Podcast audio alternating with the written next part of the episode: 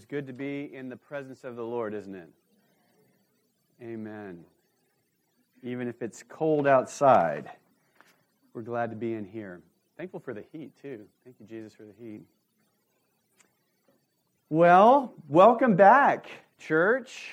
Some of you were not able to be with us at Christmas Eve and our New Year's service, and we had a great time.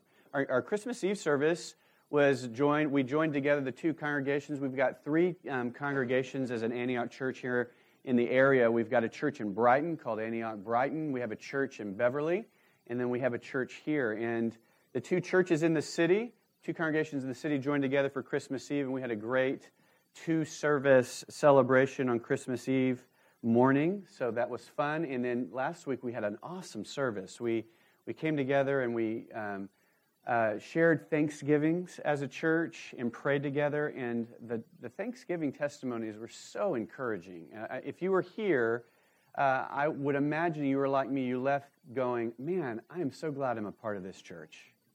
What an awesome opportunity and an honor to be able to walk together. So if you missed it, I'd say um, check it out on the website, but I bet you we didn't record it. So if you want to hear testimonies, I'll, I'll share some with you after the service. Um, this week, I had the opportunity to uh, travel to Puerto Rico, and I, I, want you to know that I think I might be onto something. I think I might have prophetic travel anointing.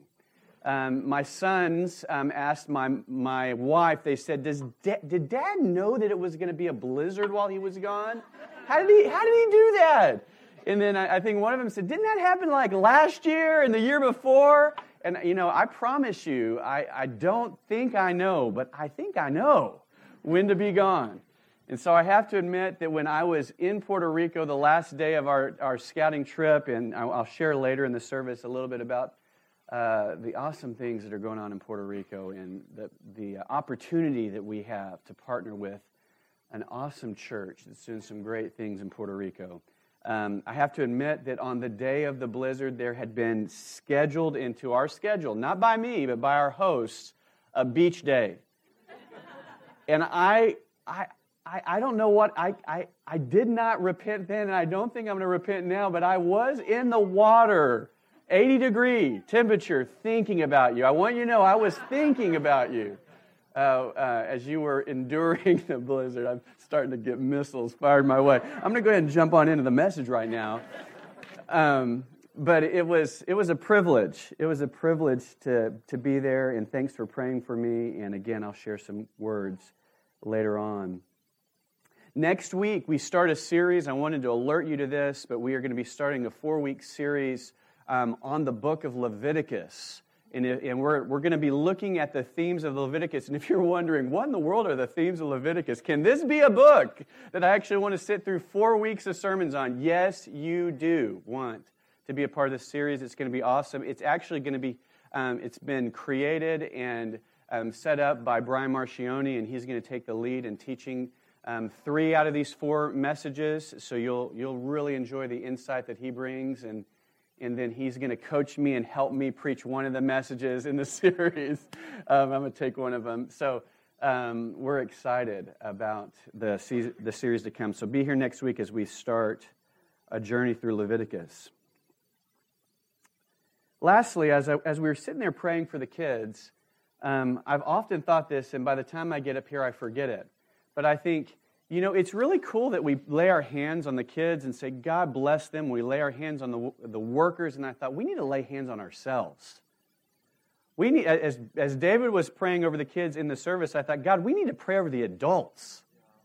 That we would open our minds and our hearts to what God is speaking to us, and that we wouldn't just be hearers, as James talks about in his, in his letter, uh, that we wouldn't just be hearers of the Word of God, but we would be responders that we would be doers. This morning, I'm going to share what I feel like is a prophetic encouragement to us as a church for 2018.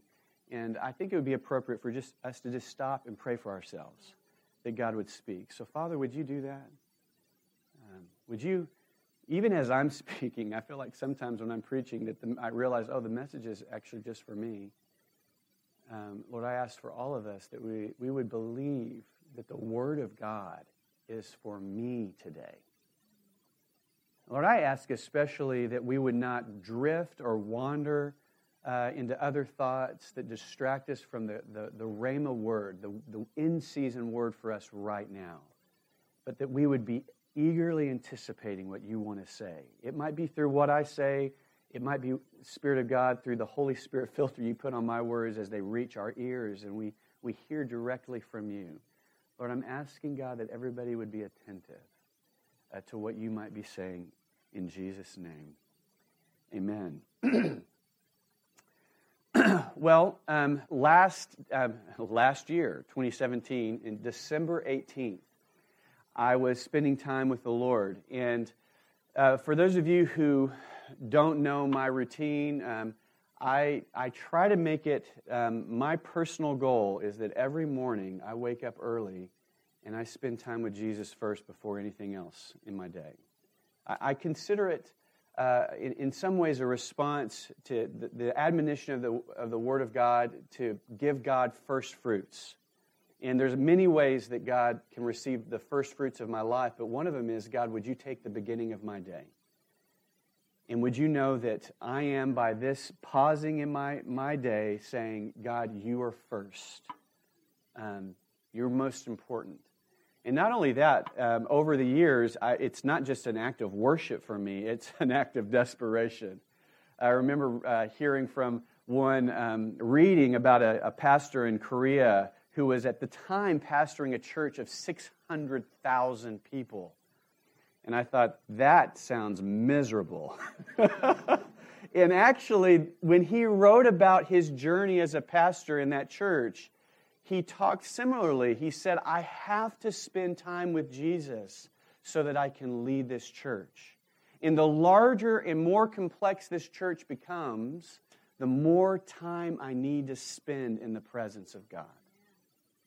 I can't, I, I, I, don't sacrifice the time of God because I have so much going on. If I have so much going on, I need more time with God so that I can discern and experience the presence of God so that He might empower me for the day's work ahead.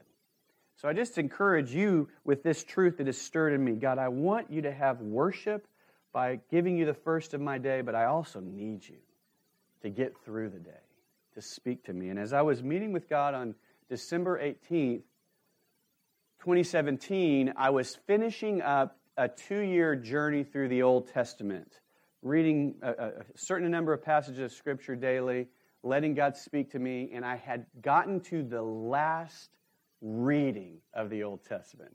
Anybody get excited when you get to the very end of something that you're wanting? I was like, God, it's the last day. I'm going to throw a party for myself. You know, finishing the Old Testament. And I opened up uh, and, I, and I had gotten off, I had a certain way in which I was reading through. It wasn't like I was reading chronologically through through the Old Testament. I was reading different passages and different themes, and I was checking them off on a list, and I finally got to that last check mark, and it was Haggai, uh, one of the minor prophets in the Old Testament. And I'm not super familiar with this book. I've read it a few times over the course of my life, but it wasn't like I was like, oh, yeah, Haggai, here we go. I was like, okay, last reading in the Old Testament. And I opened up Haggai 2, and I started reading in the New Living Translation, and um, there's all kinds of translations, and they're good for different reasons, but I've been reading the Bible through in the New Living Translation this last season. And in Haggai 2, it says, in this passage of Scripture, it says, And on December 18th, the word of the Lord.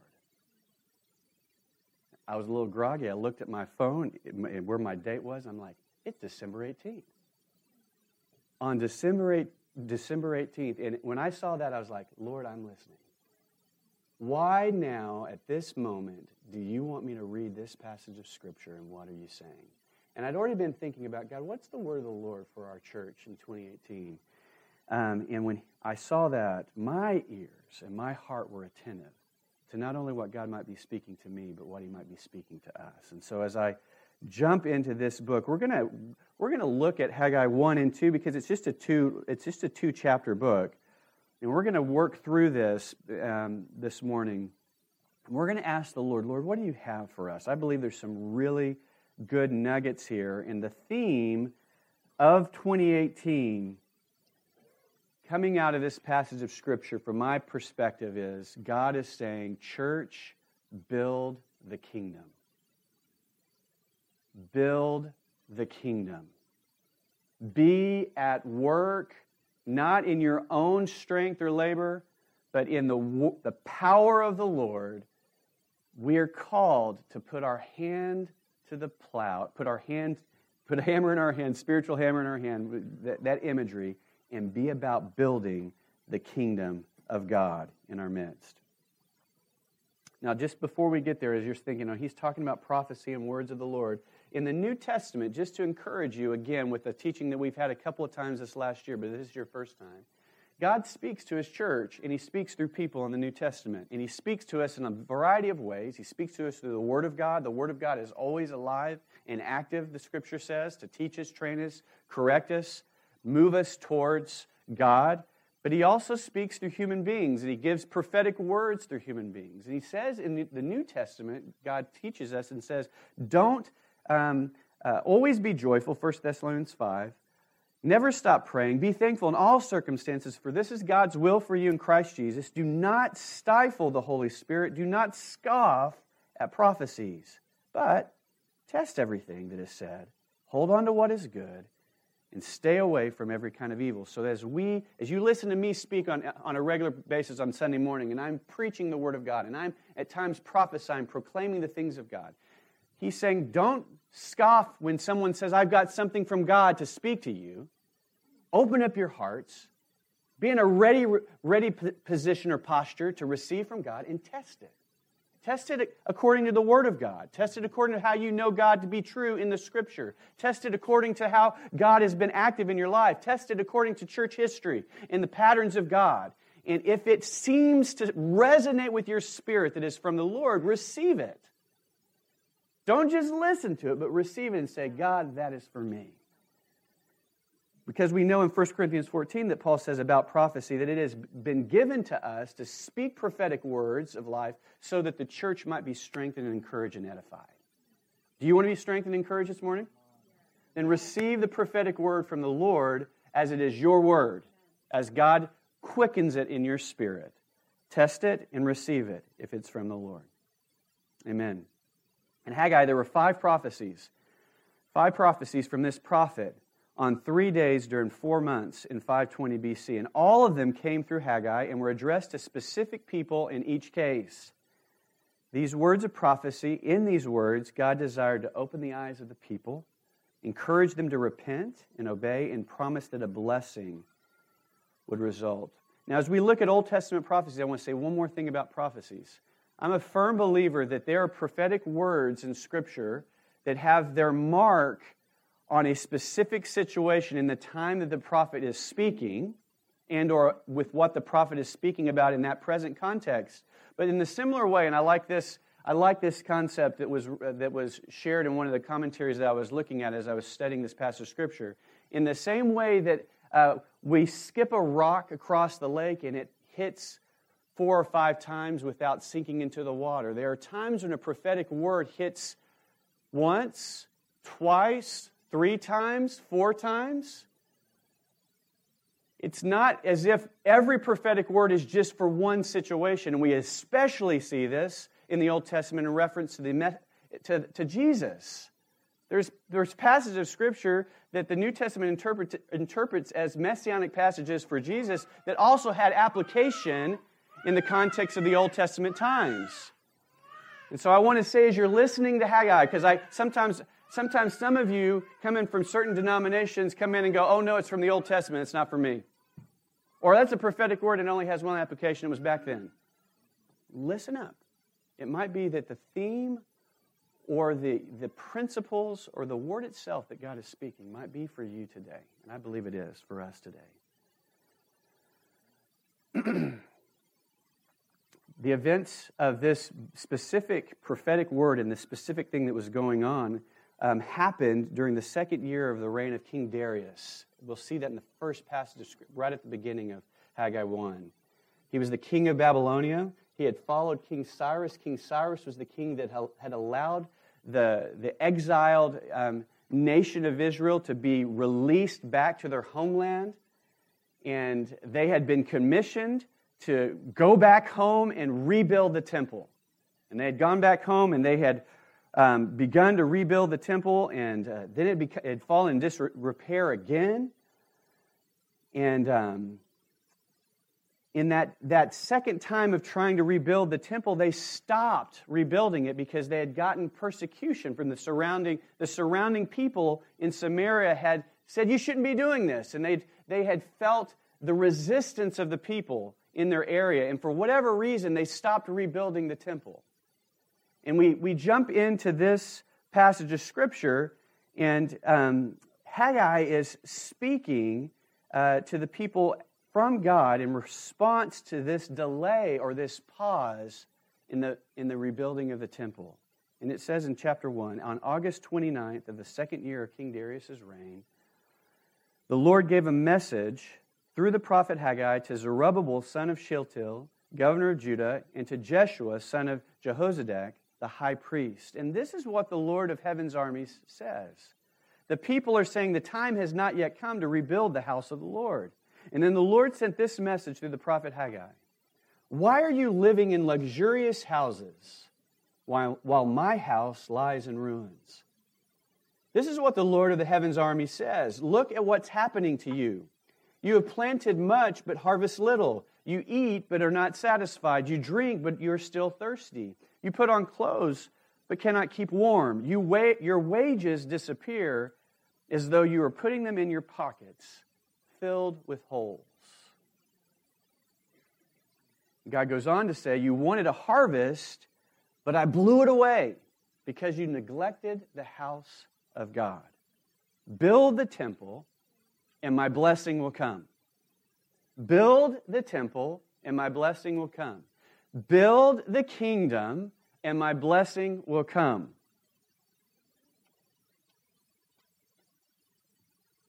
Have you ever been there? We moved to Boston 20 years ago. And when we moved to Boston, there were a couple of things that people spoke to pastors when you came, come to Boston. I mean, it's such a warm welcome. You know, there's such a such a sense of, wow, you are coming into something awesome, young man. I was 30 years old, coming into town, had a great vision, was excited, had my young family, two daughters, my two young daughters, and my wife, brought a team with me, and we were coming in to establish the church of God. We walked in and we're just we're believing that somebody knew and there was going to be a parade and everybody was going to be going, woo! Everybody welcome to Richmond, to Boston. Didn't happen. Nobody could care less. All set thanks is what I often heard from people who didn't know God. And I thought, well, at least when I talk to the people of God, they'll be excited. And you know what they told me? Hey, welcome. Hey, just want you to know this is the graveyard of pastors. Hope you make it. See you later. No, I'm just kidding. But that's that phrase, the, the graveyard of pastors. I'm thinking, well, I did have the thought that I might you know, live here a long time and in a ripe old age, we'd maybe die here. I wasn't thinking I was going to die immediately. But that was the sense. You're, you're going to have a hard time making it here. And then the next person who came up, which, by the way, is one of the most faith filled women that I know, and who welcomed us in, helped us find an apartment, and, and uh, was full of faith. But, but she said, You know, I, I was talking about, man, it's expensive here. I'd moved from Texas, and it was a little bit of a disparity between what I, what, where my dollar went in Texas and what, where it went in Boston. She Oh, yeah, yeah, yeah, yeah. You know what? It's like when you get paid, it's just like washing your money down the sink. I was like, Awesome. A, a, a graveyard and my money's being washed down the sink. What a, what a great welcome. I, when I read this passage of scripture about the, the, the money going into your pockets and having holes in your pockets, I thought, how many, many of us feel like our pockets have holes? I mean, I just feel like, man, I feel like that I'm digging out and I'm not ever getting on top. Perspective is everything, right? The truth is, it is expensive here. And the truth is, is that the church has a hard time thriving here. But does that mean that God is not here and he doesn't have a blessing for us if we hold on to him? God has encouraged us that if we will build the kingdom, if we will build the church, something good will happen. We were praying this morning over, over the service, and um, I was I had I, had played the song um, uh, Build Your Kingdom Now by Rend Collective, and we were dancing and singing and praying over you guys. I hope you feel full of joy and encouraged because of those prayers. But as we were praying, one of, the, one of our guys, Pierce, starts praying my sermon. I said, Pierce, have you been reading my sermon? He said, No, Pastor, I'm just walking with the same God. I said, Amen. But he started praying this verse, which I think is central to our response from the New Testament, the proclamation of Jesus to us through this prophetic word in Haggai. He says this Why do we worry about what we're going to eat and what we're going to drink and what we're going to wear? That's what the pagans run after, but your heavenly Father knows that you need them. I'm, I'm quoting my own translation if you're looking up there going, that's not correlating.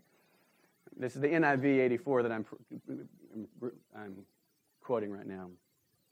But, he says, seek first his kingdom and his righteousness, and then all these things will be added to you. If we will seek first the kingdom and his righteousness, then the things of this world will be taken care of. so, what had he said in that first opening passage? He had said, or that first prophetic word, he said, You are attentive to your houses, you're attentive to your things, but the temple lays in disrepair. Be attentive to the temple, be attentive to the kingdom and then the things that you need, and not only the things that you need, how many of you know that the Father is not about just giving you what you need? I don't think this is like, hey, I'm going to work you hard and then I'll give you some bread and water at the end of the day. The King of Kings and the Lord of Lords, the, the one who has a cattle on a thousand hill, is not trying to be stingy with us. He's just trying to order our priorities.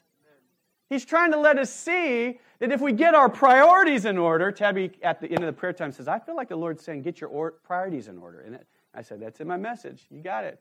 If we'll get our priorities ordered, we will not only not experience the blight of a bad crop or the holes in our pockets, but we will experience not only provision, but blessing. And you'll see that in, in, in chapter 2 in this next prophetic word where he says, And I will, or at the end of one, and I will prosper you. I will prosper you. Can I tell you this? The Richmonds have been prospered for this, these last 20 years. We have not barely made it. We have had some holes in our pockets, but that's been okay. But the goodness of the Lord has established us in the land. We have five beautiful children. We own a home. We are in, in this for life, and we're not sour faced, blah, blah, blah. I hope I die people. God has filled us with joy, He's filled us with hope. We love this city. Do you? We love this town. Do you?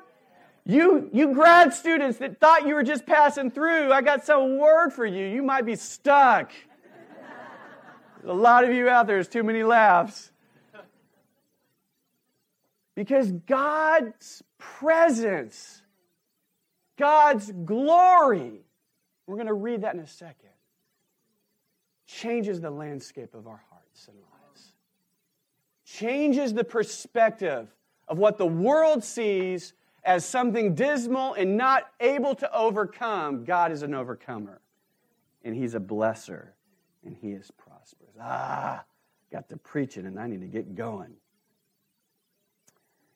The temple in the Old Testament was the central place for God's presence, the central place for God's fellowship, the central place of evangelism, the central place of everything. Everything funneled into the temple. What happens in the New Testament? Where's the temple? Where's the temple? The temple is you and me. And do we, st- this is a wonderful building. Praise the Lord for 17 Spruce Street in Waltham. But are you hanging out at the, this building all the time to experience God's presence? I hope not. I hope that you realize that as born again believers filled with the Holy Spirit, you are now the living temple of the Lord. And so, as we build God's presence in this community, it's not about building this building, it's about building you. Let's read on. Then Zerubbabel, son of Shealtiel, and Jeshua, son of Jehozadak, the high priest, and the whole remnant of God's people began to obey the message. So he rebuked them and said, Quit attending to yourself and attend to me and my kingdom. And when they heard the words of the prophet, whom the Lord their God had sent, the people feared the Lord. Then Haggai, the Lord's messenger, gave the people this message from the Lord I am with you, says the Lord. So the Lord sparked enthusiasm among Zerubbabel and Jeshua and the high, the high priest and among the whole remnant of God's people. They began to work on the house of their God, the Lord's the Lord of heaven's armies, on September 21st of the second year of King Darius's reign. When they heard this rebuke from the Lord, they responded by fearing God and obeying him, and he gave them enthusiasm for the work of the Lord. Can I tell you one thing that makes me so sad when I am with the church? And let me let you know, I love you. I love you. I love you because I am one of you. I am just a normal human being. I hope you do not think because I stand two feet higher than you on Sunday mornings that I have any less temptations, any less trials, any less struggles, any less fears than you do. I am a normal human being that God said, Do this for me. And I said, Okay, Lord, I do it. I'll do it. But what makes me so sad as believers in the Lord who know what I'm talking about, who know that we are the temple of the Lord, who know that the Spirit of God has lived in us, when we are not excited about building His kingdom, when we are not excited about fellowshipping with one another and, and, and laboring together in the Lord, when we consider it a burden to be a part of the church. Now, I'm not thinking of one person, so if you're thinking, he's preaching at me and I don't like that. I, I, I promise before the Lord, I have no person in my mind. Maybe because you're such an awesome church. But in case you go to that place, can I tell you that the joy of the Lord is in the midst of building his kingdom? The joy of the Lord, and we're going to talk about what that looks like in a, just a couple minutes, is in building his kingdom. And he wants to give us enthusiasm. He does not want us to be reluctant. He does not want us to be resistant. We were in a wedding uh, way back, and my daughter Annie was a, a young girl, and she was one of the flower girls. And she, once she, the doors opened and she was at the front, she got nervous. She didn't like it.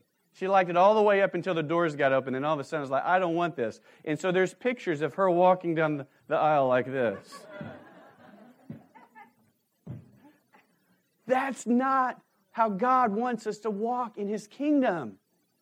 Oh Lord, I, I yeah, a, are you a believer? Yeah, but I don't like to talk about it.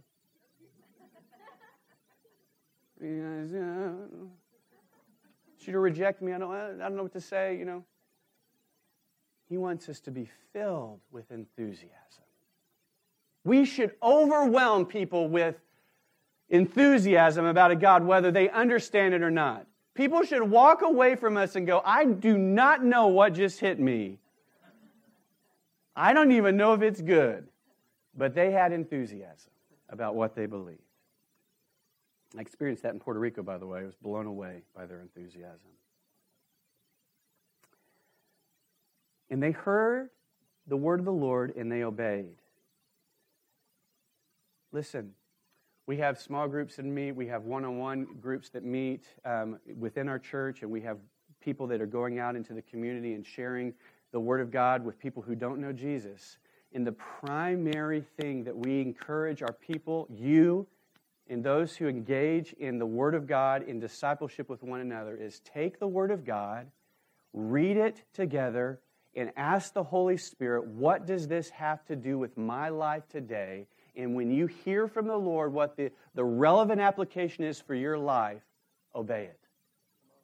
Obey it. Because by faith, Abraham was blessed. By faith and obedience, these people were blessed. Read through the whole scripture from Genesis to Revelation, and every time the children of God obeyed God, what happened? Blessing. Even if they didn't obey it right, blessing because God honors those who are willing to obey. a month, chapter two and a half after starting to obey the Lord, and in the midst of building God's kingdom, this is what was said by God through a prophetic word. Does anyone remember this house, this temple, in the former, in its former splendor? How, in comparison, does it look to you now? It must seem like nothing at all. But now the Lord says, "Be strong, Zerubbabel. Be strong, Jeshua, son of Jehozadak, the high priest. Be strong, all of you people still left in the land, and now get to work, for I'm with you." Says the Lord's heavens, Lord of heaven's armies. My spirit remains among you, just as I promised when you came out of Egypt, so don't be afraid.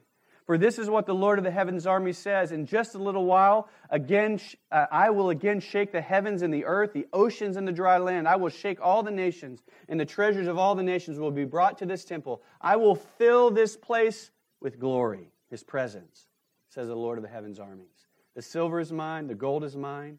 The future glory of this temple will be greater than its past glory, says the Lord of the heavens armies. And in this place, I will bring peace. He promises four things there that he will shake the heavens and the earth. That the earth will shake. It's a, I believe it's a, uh, it's a prophetic picture of what Jesus was going to do when he died and rose again. Do you remember when he died? What happened? There was an earthquake, literally, but what, what happened in the spirit? The whole kingdom, world's kingdom, was, was shaken and turned upside down by the glory of the Lord. As a matter of fact, Hebrews, the writer of Hebrews, quotes this passage of Scripture in Hebrews 12 and then concludes this passage about the kingdom, about the world shaking by saying this Since we are receiving a kingdom that is unshakable, let us be thankful and please God. Work hard, you see the same theme, by worshiping Him with holy fear and awe, for God is a devouring fire or consuming fire. Jesus has shaken this world. David so beautifully presented this morning in communion. He has set us free. He's overwhelmed us with His goodness. He has changed the way that the world is lived. No longer condemnation, no longer death because of sin, no longer separation from God. But He's brought us into the presence of God, liberated us, and set us free, and blessed us. Amen? He's laid a foundation. He will fill the church with the resources that we need. There will be a harvest. There will be financial, people, spiritual provision. I'm going to keep on because I want to get to this next passage of Scripture. The future glory of the temple will be greater than the former. Don't look back, but look forward.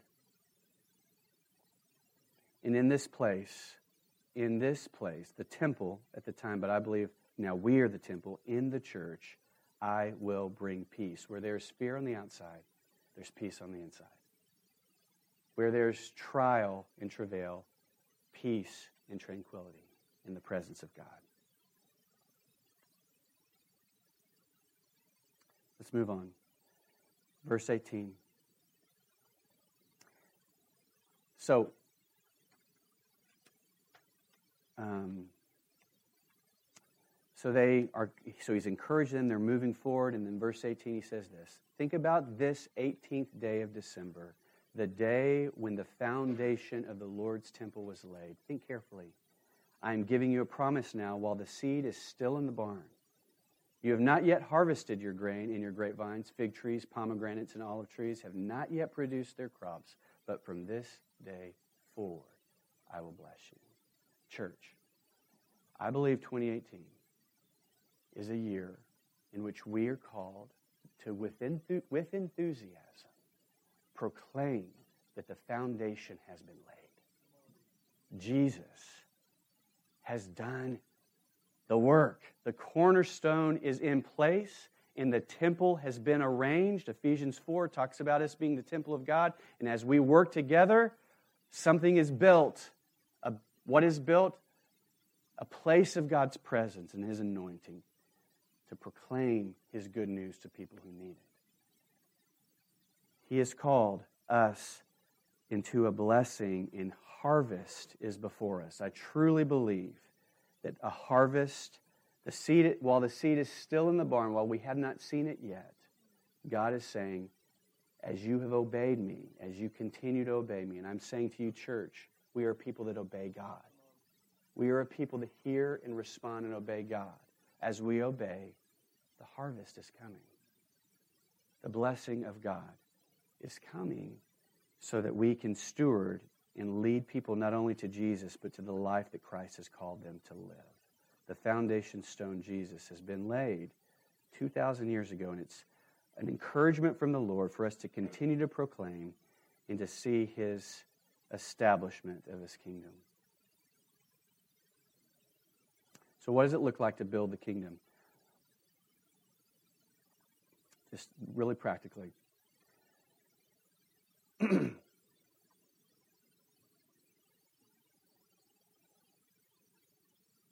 One more thing. The last of the Haggai, just to finish the, finish the whole book, the last prophetic word that he says is that on that same day, I'm about to, he says, tells Zerubbabel, I'm about to shake the heavens and the earth. I will overthrow royal thrones and destroy powers. When this happens, I will honor you, Zerubbabel. I will make you like a signet ring on my finger, for I have chosen you. I, the Lord of heaven's army, have spoken. I believe the last part of this word is, is that when we obey and establish the kingdom of God, the world shakes before us. There is a shaking that happens when the church is living how it should be. Meaning that as we live our lives, then we bring that foundational shaking into people's lives. Lives are suddenly impacted by the presence and the glory of God. Do you believe that? I believe that every single one of you has power within you, if you're a believer in Jesus, to walk out this room and to walk out into the presence of people's lives. And if you are walking by faith and you'll open your mouth, God has something earth shattering to do and to share through you. Do you believe that? Do you believe that? Amen. You should believe that. That's who we are. It's not just me. It's not just some. It's not David Pucci. It's not Brendan. It's not Sarah Tua. It's all of us together building the church. Now, can I give you an example and then we'll respond? I got a chance to go to Puerto Rico. This is just give you an example of what God can do. September 21st, Hurricane Maria hits the island of Puerto Rico. It was a dead bullseye hit if you're watching the, the, the weather. The way that a hurricane turns, I think it goes this way, right? It, it came across from it came across one part of the island, hitting it like this. And as you know, on the back end, it whips around and hits this way. It hit every single barrio, every single area on the whole island. Got primary, what the category five winds. The worst hurricane to hit Puerto Rico in a hundred years. Every, every, every area hit. It's a mountainous, beautiful island. I, had, I, was, I was not a, expecting how beautiful Puerto Rico is. But what the, what the people of Puerto Rico said was when the hurricane hit and it stripped at the time, and I didn't get to see this because it has already started to turn green, all the leaves were ripped off the trees and trees were uprooted and torn down.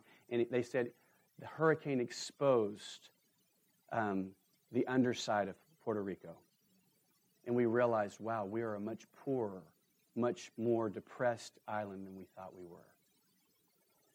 You fly in, you look down over the city, thousands upon thousands of houses with blue tarps over the top of their house because their house tops have been ripped off. We were able to drive through the island with them, this church, and see how many homes with walls, doors, windows completely blown out, still not repaired. Uh, I heard different statistics while I was on the ground, and if you know anything about countries that have just been through devastating circumstances, it's hard to get a handle on statistics because it's so huge and there's so much need just to, to provide the basic needs that people aren't going around collecting statistics. But I heard somewhere between 30 to 50 percent of the island today, three months later, I mean, I'm sorry, 50 to 70 percent of the island today is still without electricity. For the first month and a half, the main way that FEMA and those that were serving under FEMA were, were, were, responding to the needs of the island were through distributing food and water. I went to Sri Lanka after the tidal wave, uh, however long that's been now, and within days after the tsunami, food and water were not the issue. We were, we were already in process of trying to help. Okay, now how do we rebuild this, this, these communities? But they had been living for food and water for the first month and a half of their existence. So let me tell you about this church, Marazul. Marazul is a seven year old church, the very same age as Antioch Waltham. It's a 300 to 600 person church. Every time I talk to somebody different, I got a different number. So somewhere between 300 and 600 people are in this church.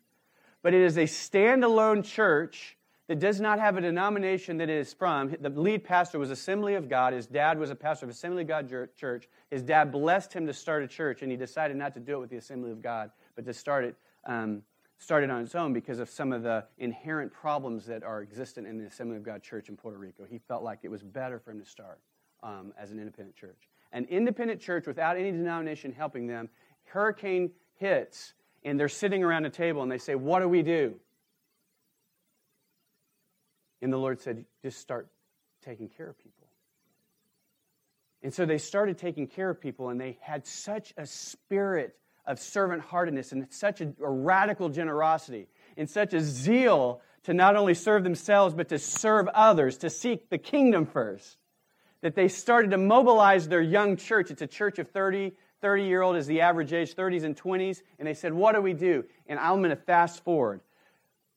Over faithfulness in servant heartedness, they have become the lead humanitarian organization that FEMA works with throughout the whole island. A church our size responding after the hurricane. They, they often say when you talk to different people from the church, before Maria, I was this, or we were doing this. After Maria, this. I said, "Hey, I got a word for you, Pastor." I said, "You need it because everything's blue. It's the blue. It's the blue ocean church. So Marazul is um, blue ocean." And I said, "You need to now. There's a phrase called the new normal. You need to start telling people that this is the blue normal." He said, "I like that, Pastor. I'm going to use it."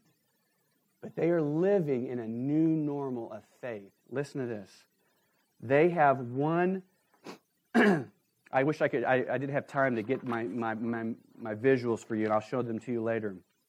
They mapped out the whole island and strategized how to reach every, every county with food and water at first. That's phase one, and then phase two is to start to rebuild houses. They mapped out the whole island, and they received a warehouse where they received goods from FEMA and other distribution centers.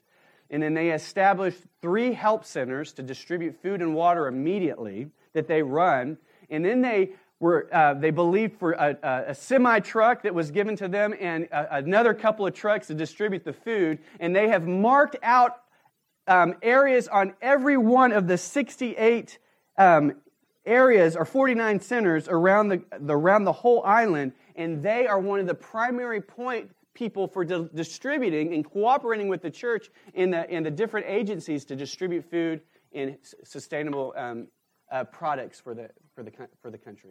Isn't it incredible? Marazul is the primary point person, point church, relief organization for all of what FEMA is doing in the country. Because they said, Yes, God, we'll do what you want to do. They have re- reached 68 towns. They've, they've, they've established 49 local centers and partnerships. They've established six regional centers, 11,700 um, weather boxes of food and, and, stuff for sustainability have been distributed by them. Um, 86, uh, anyway, it's just amazing. And these statistics, just, just go ahead and say, wow. That's what you need to say. It is wow.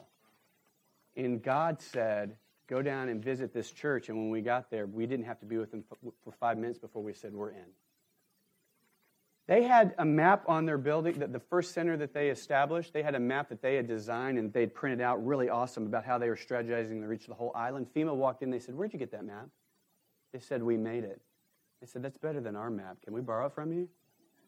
How'd you get that strategy? We, we heard it from the Lord. That is a great strategy. Can we learn from you? I'm telling you, God is doing something miraculous through the church. And this is an open window. I say this in the context I know I'm way over. Consider it just the word of the Lord for 2018. I want to be Marazul. Don't you? I want to do it before a disaster happens. I want to say, God, what is your strategy for us building the kingdom in this city where the FEMAs and the agencies of this community are saying, wow, that church has something that we want. I didn't have the opportunity to go, but I got a sweet voice message from Tanya Fortier this week talking about the, the, the ones of us from the church that serve the D, um, DCF this week. We, if you remember, we took up offerings uh, for the, the workers at DCF, and we provided a breakfast and a lunch and maybe even a snack in the afternoon. I think we blessed them the whole day, right, Brendan? Brendan was able to go. I wish you could share, but I'll just I'll do, I'll do a poor job of sharing what you experienced. But the report from Tanya was, wow, we are so blessed. One worker said, I've worked here for 31 years. This has never been done for me. We are so honored that someone's thinking about us in the middle of what we're doing. I want that to be multiplied times a thousand. That we would be extending the kingdom of God. Okay? Um, stand up with me.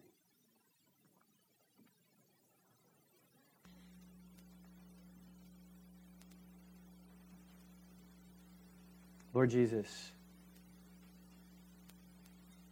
we want to put our hands to work, our spirits to work, our lives to work to see your kingdom established in a stronger and greater way than it ever has been experienced in our community this year.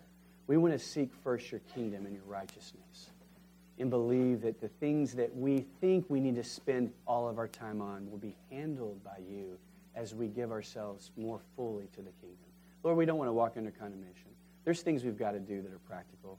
We're, we're not, we're not uh, looking for a legalistic response, and we're not, we're not looking to compare ourselves one to another, Father. I ask that you'd break all of those, those bad things that could be going through our mind.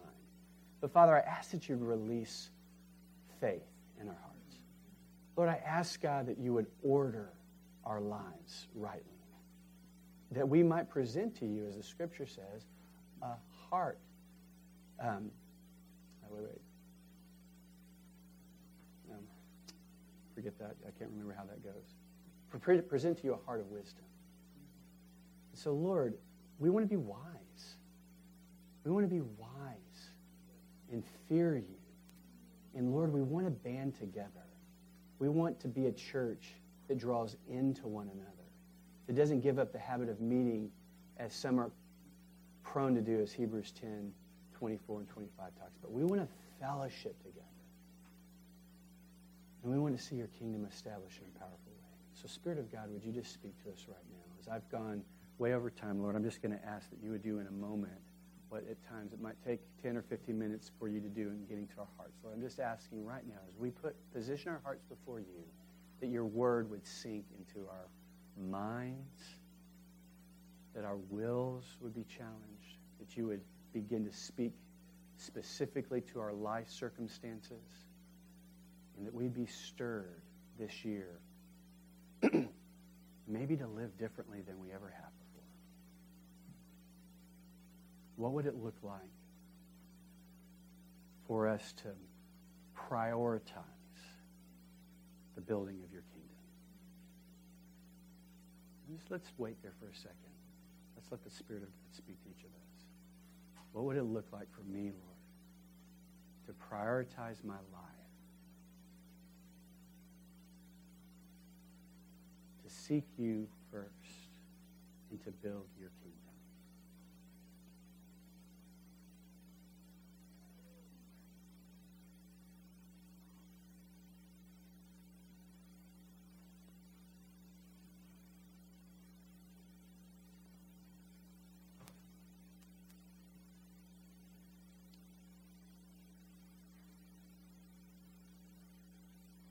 Lord, as we wait, I'm just reminded of the response of the people, it says they feared the Lord.